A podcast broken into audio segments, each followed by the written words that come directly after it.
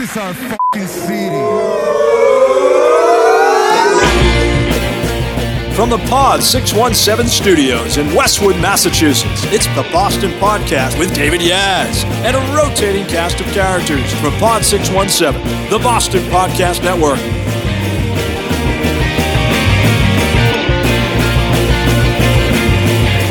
What's up, everybody? Boston Podcast brought to you by the Boston Podcast Network, pod617.com. Is that enough pods for everyone? I hope you get it. I think you do.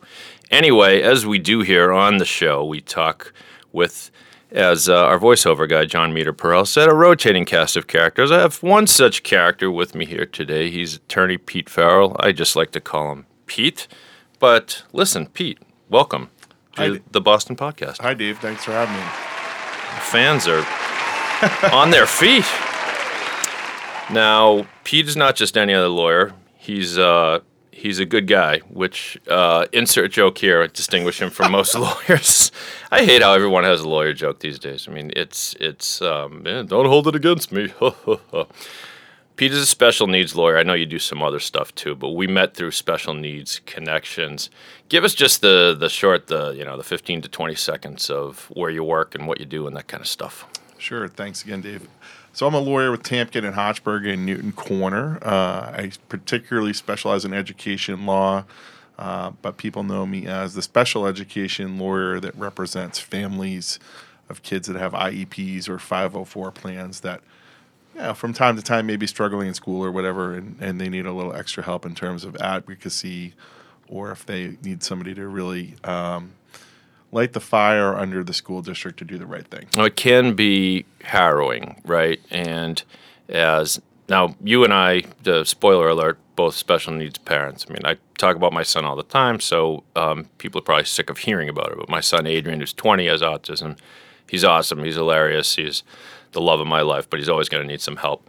We fought the school for years and usually just kind of threw up our hands and said, eh. Is that is that typical in Massachusetts and everywhere? Or? Well, Massachusetts is actually a good place to live um, for special ed. Uh, Massachusetts, New York, and New Jersey, uh, particularly with our children who have autism, um, they're- it's a really good place to live, actually. So, but sometimes, you know, you as a parent are so bogged down in the day to day caring for your child that it's just another hurdle that is put up that you need to jump over. And that's when the hands going up in the air or you know getting frustrated with how things go down. I mean that's how i've seen it. I've seen clients do it. I've had it in my own personal life with my wife and i dealing with uh, the town in which we live. We actually ended up pulling our kids our 10 year old twins one's autistic the other is neurotypical uh, we pulled them from the town where we live, and they actually go to a charter school, which is, contrary to popular belief, really great uh, Really? for special education.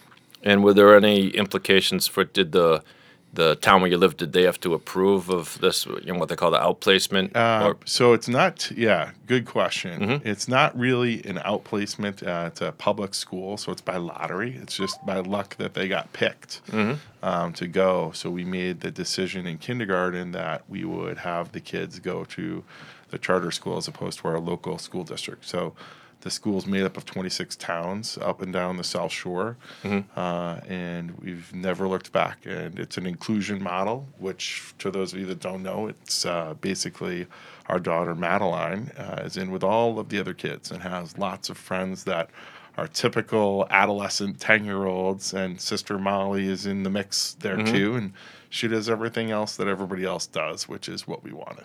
do you think it's different than when we were kids? The, the the way the other kids react to kids with challenges. Um, I think it's different in that kids nowadays are more accepting and they're more aware. Yeah. Um, I think that you know maybe when we were younger, um, you know, I remember being in elementary school and kids. It was the the expression was mainstreaming, and you got to try out a wheelchair, or you Right. got to try crutches, or or have your vision uh, covered where you weren't able to see, and you know those were you know somewhat novel things for kids to experience, and nowadays, you know, kids that have some challenges, they are just included as one of the other kids, which is great.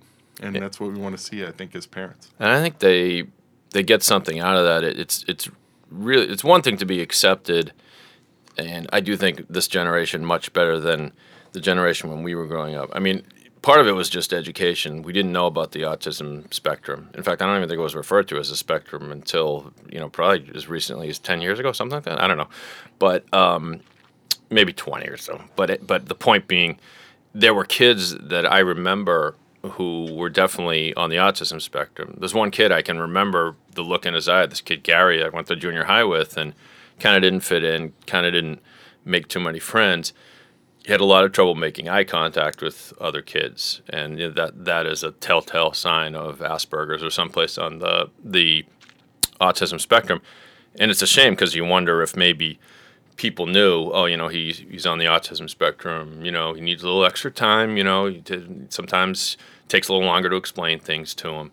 And um, these days, there are certain kids I know. My son had peers who took it as a point of pride that they were able. To, they had a great day and they did something with Adrian. They taught him how to do X, Y, Z. I mean, I think it's cool, dude. It, it's absolutely cool, and I think that um, you know last week, you know, case in point, Dave, it took Madeline. Uh, they had some type of like talent show or something at school, and Madeline ended up being the master of ceremonies because she didn't want to be the you know the talent in the show. Right. And, you know, she loves being on the stage and dancing and. You know, where there's a microphone, you know, if she were in here right now, she'd be on this microphone. Oh, we got to get her in here. Come as on. If as if it were the Madeline show. The, Madeline the show. Madeline show Yeah. would be uh, would be a treat because she's a treat, and I think the other her peers, you know, they don't look at her as being um, different. You wouldn't recognize her as being different just looking at her, but you know, she um, ha- she we say it's Madeline being Madeline, and Right. she's uh, she's great to us, Mm-hmm. and uh, she's doing great in school, and um, she has a lot of people that are cheering her on. That's awesome. That's awesome. I I, uh, I recall there was a school board hearing in in my town, which at one point employed the New England Center for Children as an outside consultant partner program, is what they called it, and it was wonderful. And for years and years, amazingly, the special needs parents had nothing to complain about. Then the school, of course, in all its wisdom, with a, a new sped director who has since departed. The guy wasn't exactly Mr. Personality, let's put it that way, but he was planning to cut New England Center from the program, which he did. And we there was a school board hearing where you know I got up and said I'm a special needs parent, and you say you can put together your own program. You've already got this like Cadillac of a program Right, here, right. a- and you're looking to like scrap it and try to put together a new Cadillac with like used parts from here and there. And I made this big impassioned speech. I was very proud of myself. But then after me, unexpectedly, these parents spoke, and they were parents of typical children who were like, they, they they're like, I, I, don't, I can't believe you're getting rid of this. They, they do such a wonderful job in integrating the typical kids. And so, um, you know, you don't always win, right? I mean, you you must come up against so many school boards that um, unfortunately have limited tools and, and sometimes wrong-headed thinking. Yeah, you know, I think that that's something that I sometimes struggle with in how we approach it because, uh, on the one hand, I have, as a lawyer, the utmost respect for people that are charged with teaching our children. Mm-hmm. And and teachers in particular, and, and special education administrators and principals and guidance counselors and things of that nature. But sometimes I think you know the process is broken. Right. I think that any parent that's been down the IEP road, you know, with an individualized, the key word, individualized education That's what it's supposed to be, yeah. Right. And sometimes we really get into the weeds when school districts are forced, because of this imperfect system, to have a one size fits all. And, you know, I'm pretty sure that last year the Supreme Court was very clear Yeah. that it has to be an individualized program that's based on that particular student's individual circumstances. And, and to meet that, um, you really need to do a deep dive into what works for that child and how they learn. Do you get some big wins? Do you get some moments where it's like the the family is um, so grateful that you were able to fight for something that they really needed? Big wins are when I, you know I often describe it to people that are just starting out. And I had a, a case, you know, speaking generally, a couple years ago, uh, where a very very dear friend of mine from law school called me up, and her sister needed some help. Um, and you know I is a young guy, you know, I think he was 10 at the time, that, you know, he's out of school. I mean, he's in elementary school. I'm like, mm-hmm. how, how, do we get to the point where we have a 10 year old that doesn't have a school to call home? Right. elementary school, and I described it, you know, quite, and I, I remember it like it was yesterday, because it was as poignant as the day is long, and it was, he's a man without a country, mm. and you know, not having a school to go to when you're ten, that's kind of a big deal. It's like Yeah. not having, you know, a little league team to play Right. on. And so many, many months later, you know, I saw my friends. Um, we caught up for dinner in Manhattan. I was down there on business, and um, she showed me a picture of her nephew. And uh, you know, it's as if like literally, it's like her cab is pulling away from the sidewalk. Yeah. You know, she says, "Oh, my sister sent me a picture, and she said she sent this note. And it said, "The man has found his country." Oh, come on. Oh, you're going to make me cry. was- no, Wow. I, and and it's um, you know something that drives me because I've sat in that seat. I've had people tell me no. I had people tell me no, you know, in pre-K for my own daughter that you know we're not going to do this, that, or the other thing, or what the doctor has recommended. right. And, you know, I, I have very little tolerance in my life for professional and personal for people that say I can't Right. because I see the I can every day. Yeah. And there, there are great outcomes. You just have to uh, push forward and, when appropriate, uh, be a little bit more aggressive than you ordinarily would be. Um, it's tough to be both parent and advocate, and certainly lawyer, husband, and father. But I tell people often, Dave, um, you know, I am dad first, husband second, and lawyer third every day, and it, it served me well. Yeah, it, it reminds me of uh, the line from um, A Few Good Men. Go, what is it? Uh, co- uh, co- Army Corps, God Country. I'll have to look that up. Corps God, Unit. God, core, God unit. Corps Unit Country. Yeah. No, I think God wasn't even first. I think it was Unit Corps God Country, whatever. Anyway, da- I like yours better. You know, uh, dad, husband, uh, lawyer, and then superhero after that, fighting crime at night, Yeah. right, Pete? Um, by the way, Pete's at the law firm of Tamkin Hochberg, and um, if you want more information on him, when in doubt, if you have questions, at least you should at least give him a call if you're wondering whether you should be fighting with the school system about um, the IEP program. If your your child or daughter, your son or daughter isn't getting the services you deserve. This isn't an ad for Pete. He didn't pay for this, but it, it's worth looking him up. Tamkin Hochberg, H O C B E R G, Tamkin, typical spelling, T A M K A N, tamkinhochberg.com. Is that right, Pete? It's right. Thanks. All right. We're going to take a break. When we come back, this is a good topic. Is it okay to make jokes about people with special needs? It's a trick question. Hang on. Pete and I may have different answers. Hang on and stay with us on Boston Podcast.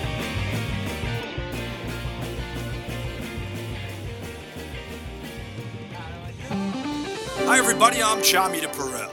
Let me take a minute to tell you about the Boston Podcast Network. How would you like your own podcast? The Boston Podcast Network can produce one for you.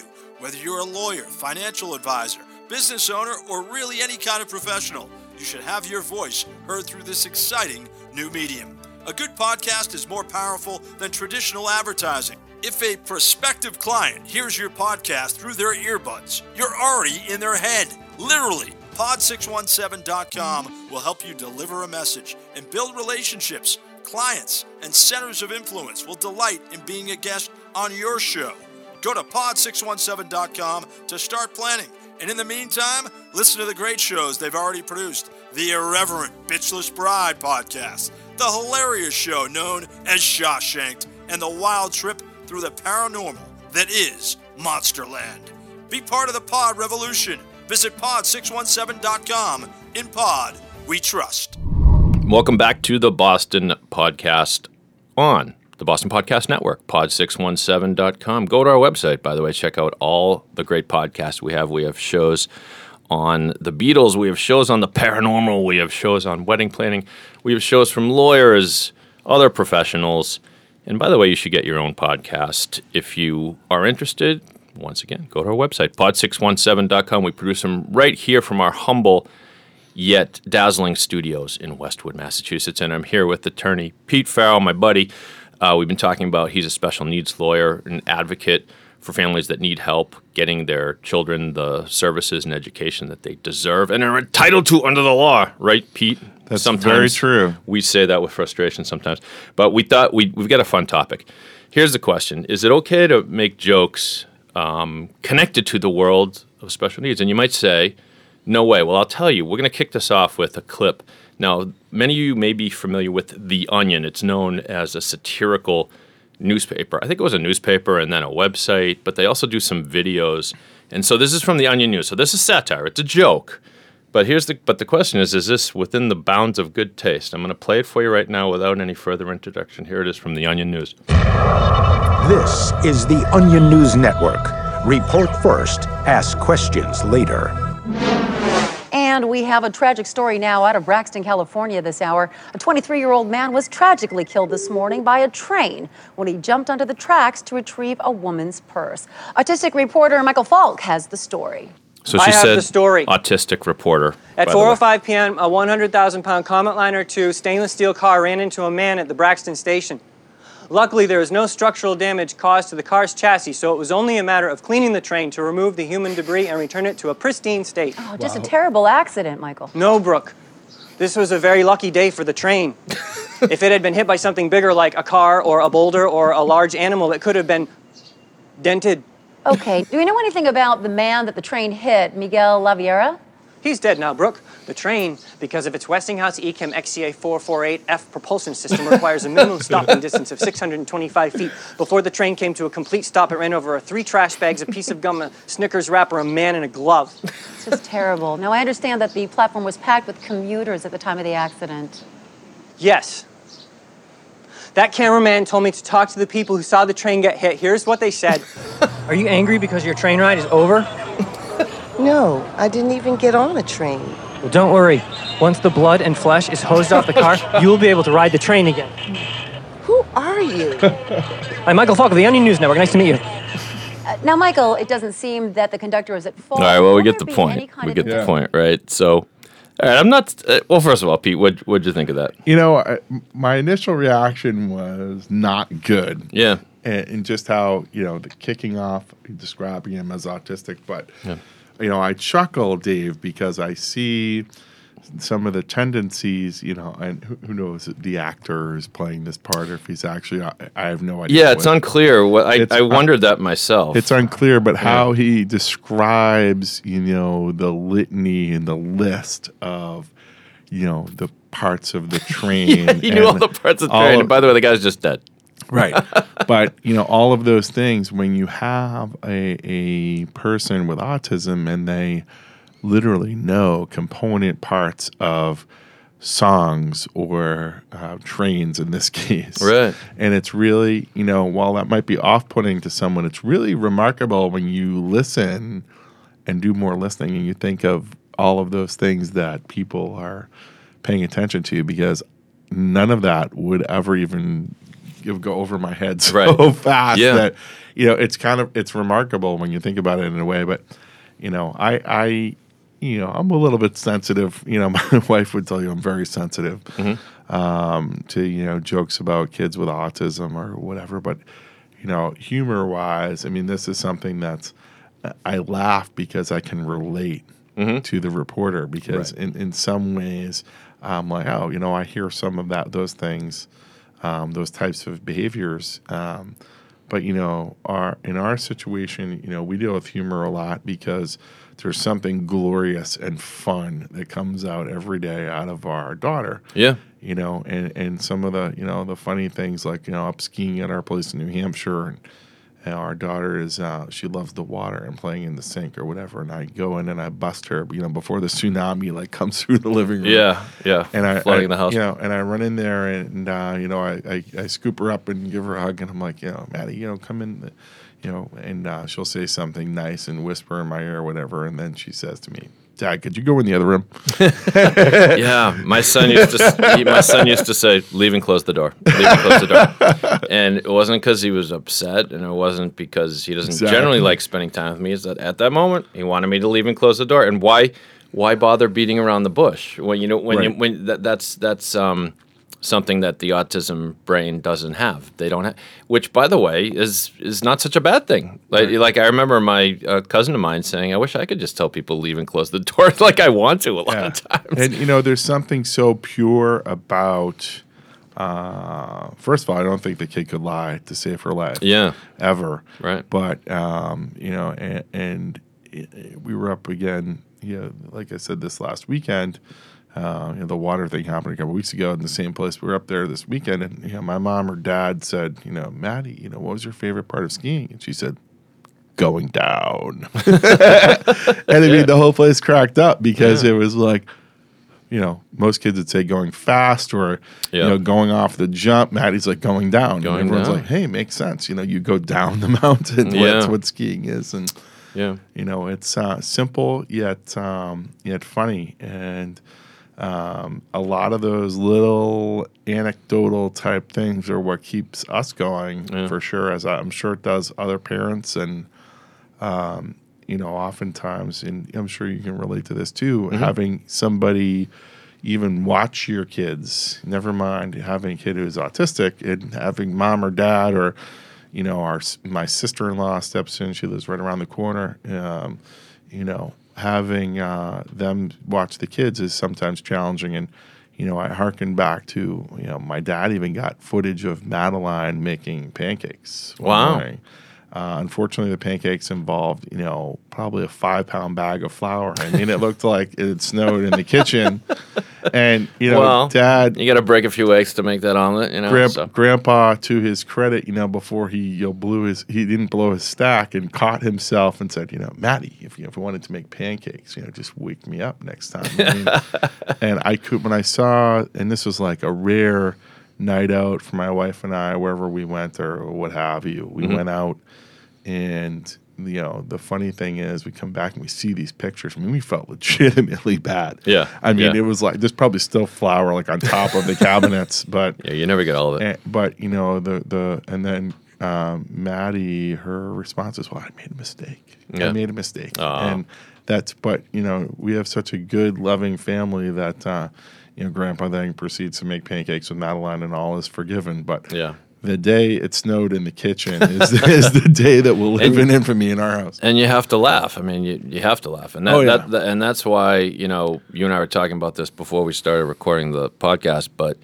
um, there are places you don't go, and you know, Right. as as a as a teenager and as a person in my twenties, I used to use the word uh, re- the R word, retarded, to talk about, mainly because it sounded funny with a Boston accent, and it became a lexicon. It became a thing. Uh, you know, Jimmy Fallon used to use it when he did his character from from Boston, and it sounded funny, and I never thought anything of it. And then, you know, eventually, um, when more was learned about the world of special needs, about the autism spectrum, about kids with what we used to call mental retardation, and now it's been you know split into categories. And we, of course, you know, there are kids with Down syndrome, there are kids with um, I'm forgetting some of the other diagnoses, but they're more specific.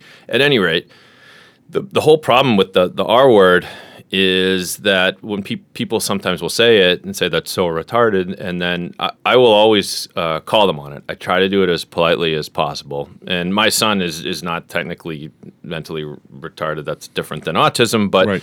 nevertheless, um, that's I a call him on it too. I mean, you shouldn't feel bad about that. I, yeah. So why do you do it? I do it because, uh, and I'm not uh, as polite to be honest. Right. so why I do it is because I it's not right.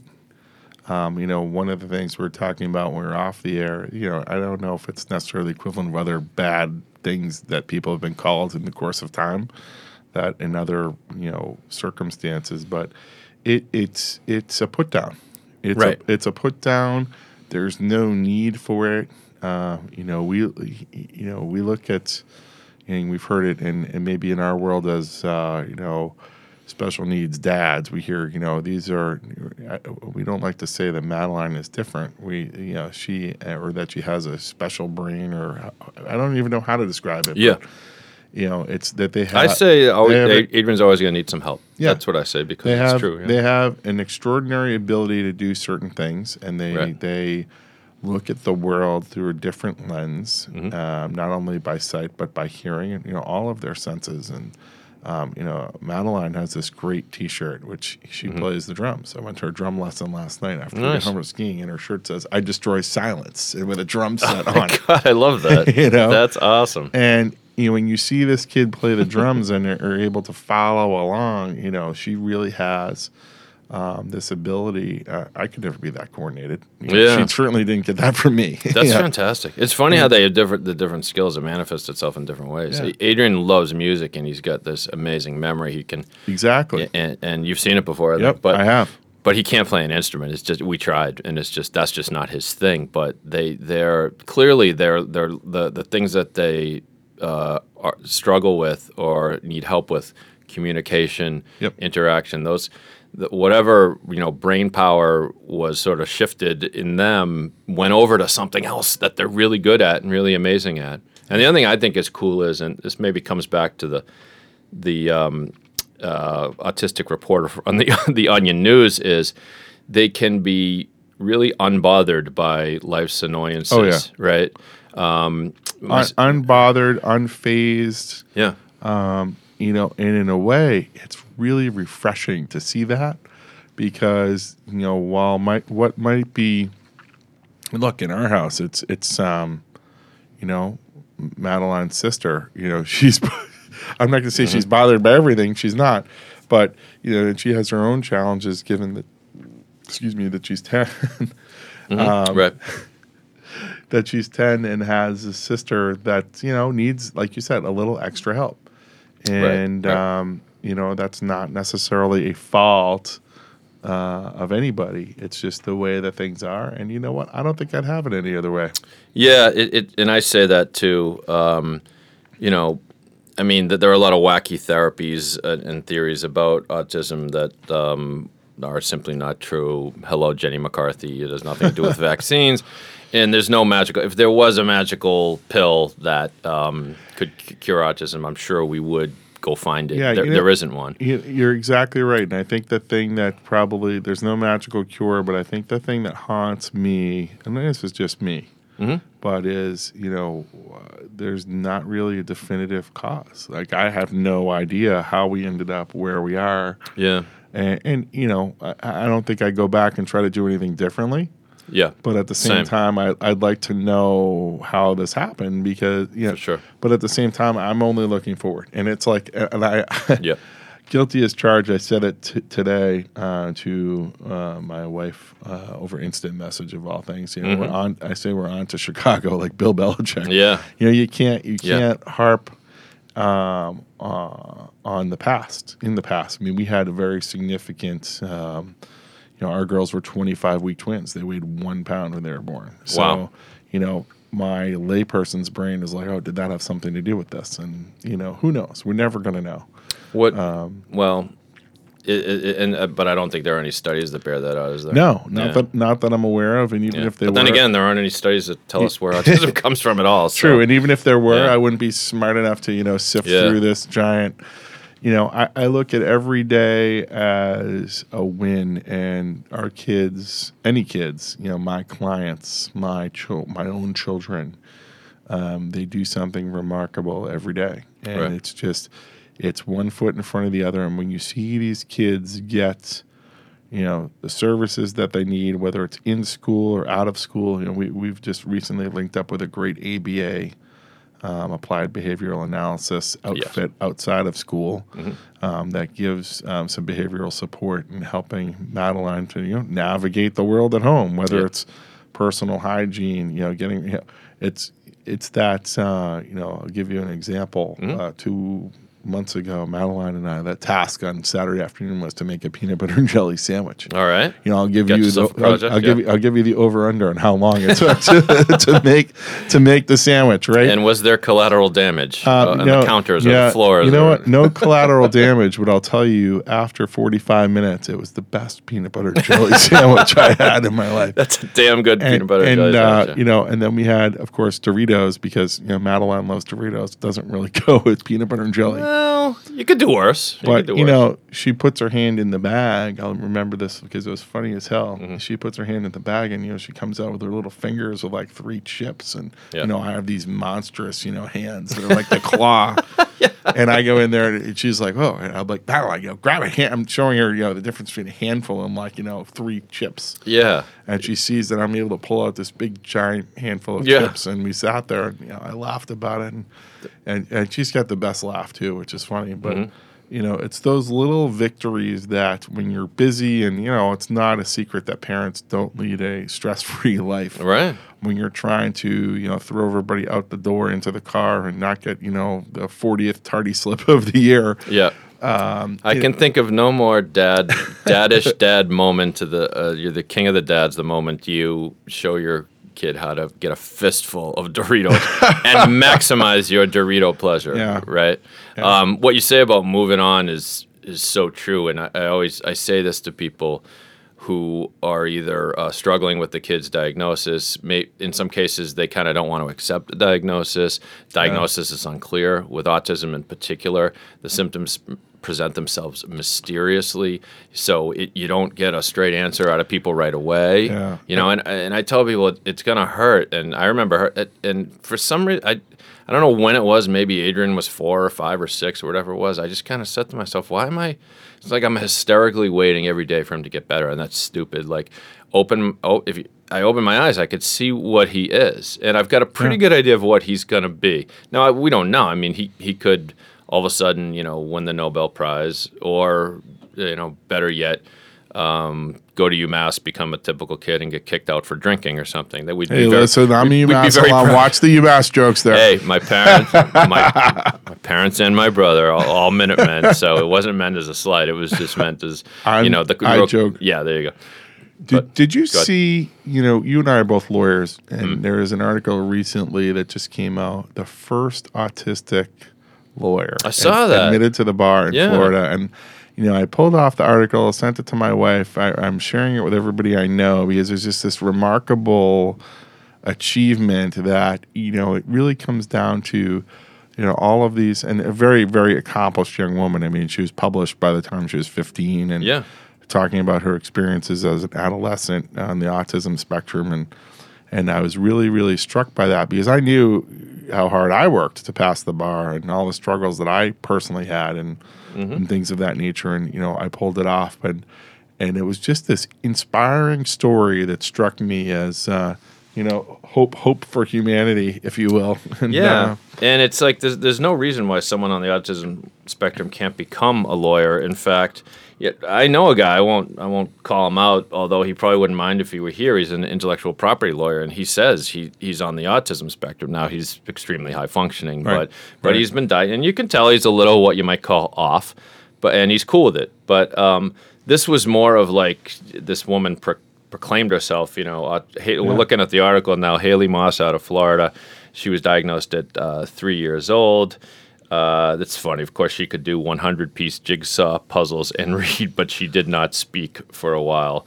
And then, um, so she just got admitted to the bar, and and and she's uh, become an advocate for others with autism, which is pretty cool. It's pretty pretty awesome, and I think that that's really, you know, where we're headed as a society. You know, getting back to your question about the R word, you know, Right. I think it's becoming more and more marginalized and not socially acceptable to use that type of description, and because you know, one, it's not appropriate, and two.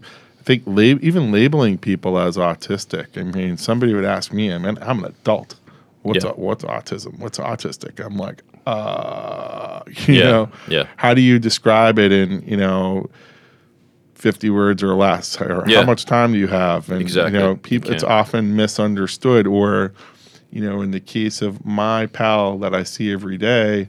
You know, she's a hummer and a rocker, and people say, "Hey, you know, what's wrong?" And I want to, you know, I don't know whether to like, be, hey, you know, punch them in the face Yeah, or right. or call them out. And I'm like, do you know that when she's humming and rocking, she's happiest? Yep. So uh, you can ask her, say, hey, you know, what are you thinking about? And invariably she'll say ice cream or Moana or the Disney princesses or Yeah, yeah. all I- of those things. I'll like um, be driving around with Adrian, and I'll pull into CVS to run in for a, whatever a soda or something, and I'll come out, and I, I could see as I approach the car, I can see the car's rocking a little bit because Adrian's jamming out to some songs. But that's Exactly. yeah, that's the way they they. Yeah. You know that's fuel to them. That's they need that. That's She like breathing to them Yeah. to, to rock They- and move. You Maddie know? loves music. Yeah. Um, I'm getting ready to throw Alexa out the window because she Does can, she talk to Alexa? she can call up any song on Alexa. And you know, Yep. yesterday we're riding home in the car. You know, it's uh, snowing out and whatever coming down from you know New Hampshire, and you know, we have the Beatles channel on. She's Mm-hmm. Oh, asking nice. Mm-hmm. me these questions about the Beatles and John Lennon, and you know, then a song, you know, George Harrison comes on. She's like, "Who's that?" You know, and Yeah. it was really um, she was very very you know because when you have that screen in the car you can see the song and the Oh, yeah. It the artist and all the that song- and, yeah, and she's like whoa these are the Beatles I know the Beatles and Mm. I'm just like my 10 year old knows the Beatles you know that's pretty awesome So, Yeah, that's pretty cool too. Adrian is. knows the Beatles too, and he he uh, matter of factly points out which one which Beatles are dead and which are alive. He's like, George is dead. George is dead. Now he's not sad about being dead. He's just sort of clarifying. George is dead. Uh, John is dead. Ringo's still alive. I'm like, yes, Adrian. Ringo's still alive at last check, Yeah. and so is Paul. Um, so, well, we got to get Madeline in here. Um, get her on the microphone. she, so- she you know. you know what honestly she would love that and um, you know it's it's um, as she gets older she's got this repertoire of of knowledge that um, you know she's she's uh, she's going to do great things and Yeah. I, and I think one thing that struck me too um, Dave when I Mm-hmm. was with you one time we saw um, the folks from Brain Power and they were That's right. Yeah. right Ned Sahin and, yeah, company. Yep. Yeah, and they were do, talking about you know autism children being able to recognize emotion. You know, I sometimes, well, you know, my one of my daily tasks, or maybe not daily anymore, but tucking uh, my both my daughters in at night, and Madeline just sees the look on my face sometimes, and Mm-hmm. you know. My wife would tell you I am an emotional guy. Yeah. And I sometimes catch myself in the moment wondering how's she going to be when she's 15 or 25 Yeah. or 45 and she will catch me and she'll say dad what's wrong Wow, isn't that amazing? her her empathy i mean i even get teary thinking about it but her empathy she's got that You poor guy. We I don't have tissues in. no but she's she's got that down where uh, you know at the end of a long day when i look at these cases and some are sad that come across Sure. my desk um, it's what drives me to find a way over under and through and i think any other parent um, would do that for their children and sometimes you need help and to recognize you need help and that's where we can help yeah, well, I mean, hell, in a professional world that's become that's uh, as ever competitive, tough. You know, it life's tough, work's tough. Getting up every freaking morning is, is tough. To have to, and, and sometimes you know people say to me, you know, I don't know how you do it. Um, you're such a good dad to him, and I and I kind of say, well, what else would you do? And you know what? So Yeah, there exactly. are what else? What, what was I going to do? Quit? Um, I think most people would do it, and you get you do get something back. You get those little moments Oh, yeah. that that that. Um, God bless you, parents of typical children with your typical lives. You know, all off to college, and God bless you and all that. But um, I joke, but we, we you get something out of your children that is marvelous, and we get something as well. It's just a little different. And um, but I'm like you, Pete. I wouldn't trade it for the world. exactly Well, as I expected, you and I rambled on like proud parents, and uh, I, hopefully uh, people enjoyed this. And if you have a special needs kid, if you have any questions, um, you can surely shoot me an email. You can always find me at david at pod617.com. I'm still very involved in the special needs world. I, I run a, uh, a monthly networking group called the Special Needs Consortium. Be happy to tell you about that. And of course, Pete Farrell, the great Pete Farrell. Thanks so much for joining us. This was awesome. I hope you enjoyed it. no i did thanks Well, very much dave We'll Thanks have for you having back. me. If people want to reach you, should that, what should they do? Go to the website or You go to the website or they can uh, look me up at Tamkin, Hochberg, and Newton. Uh, phone number 617 964 2501. awesome. Brave man again. gives out his, his phone number. Thanks, Pete. We'll have you back and do this again soon because I feel like we left a lot out.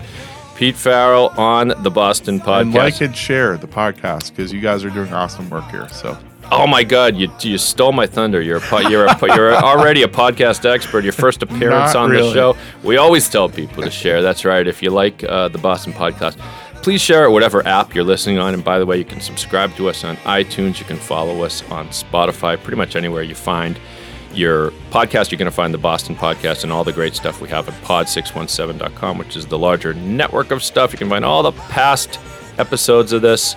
Thank you very much for listening and enjoy your day, Boston. Are you angry because your train ride is over?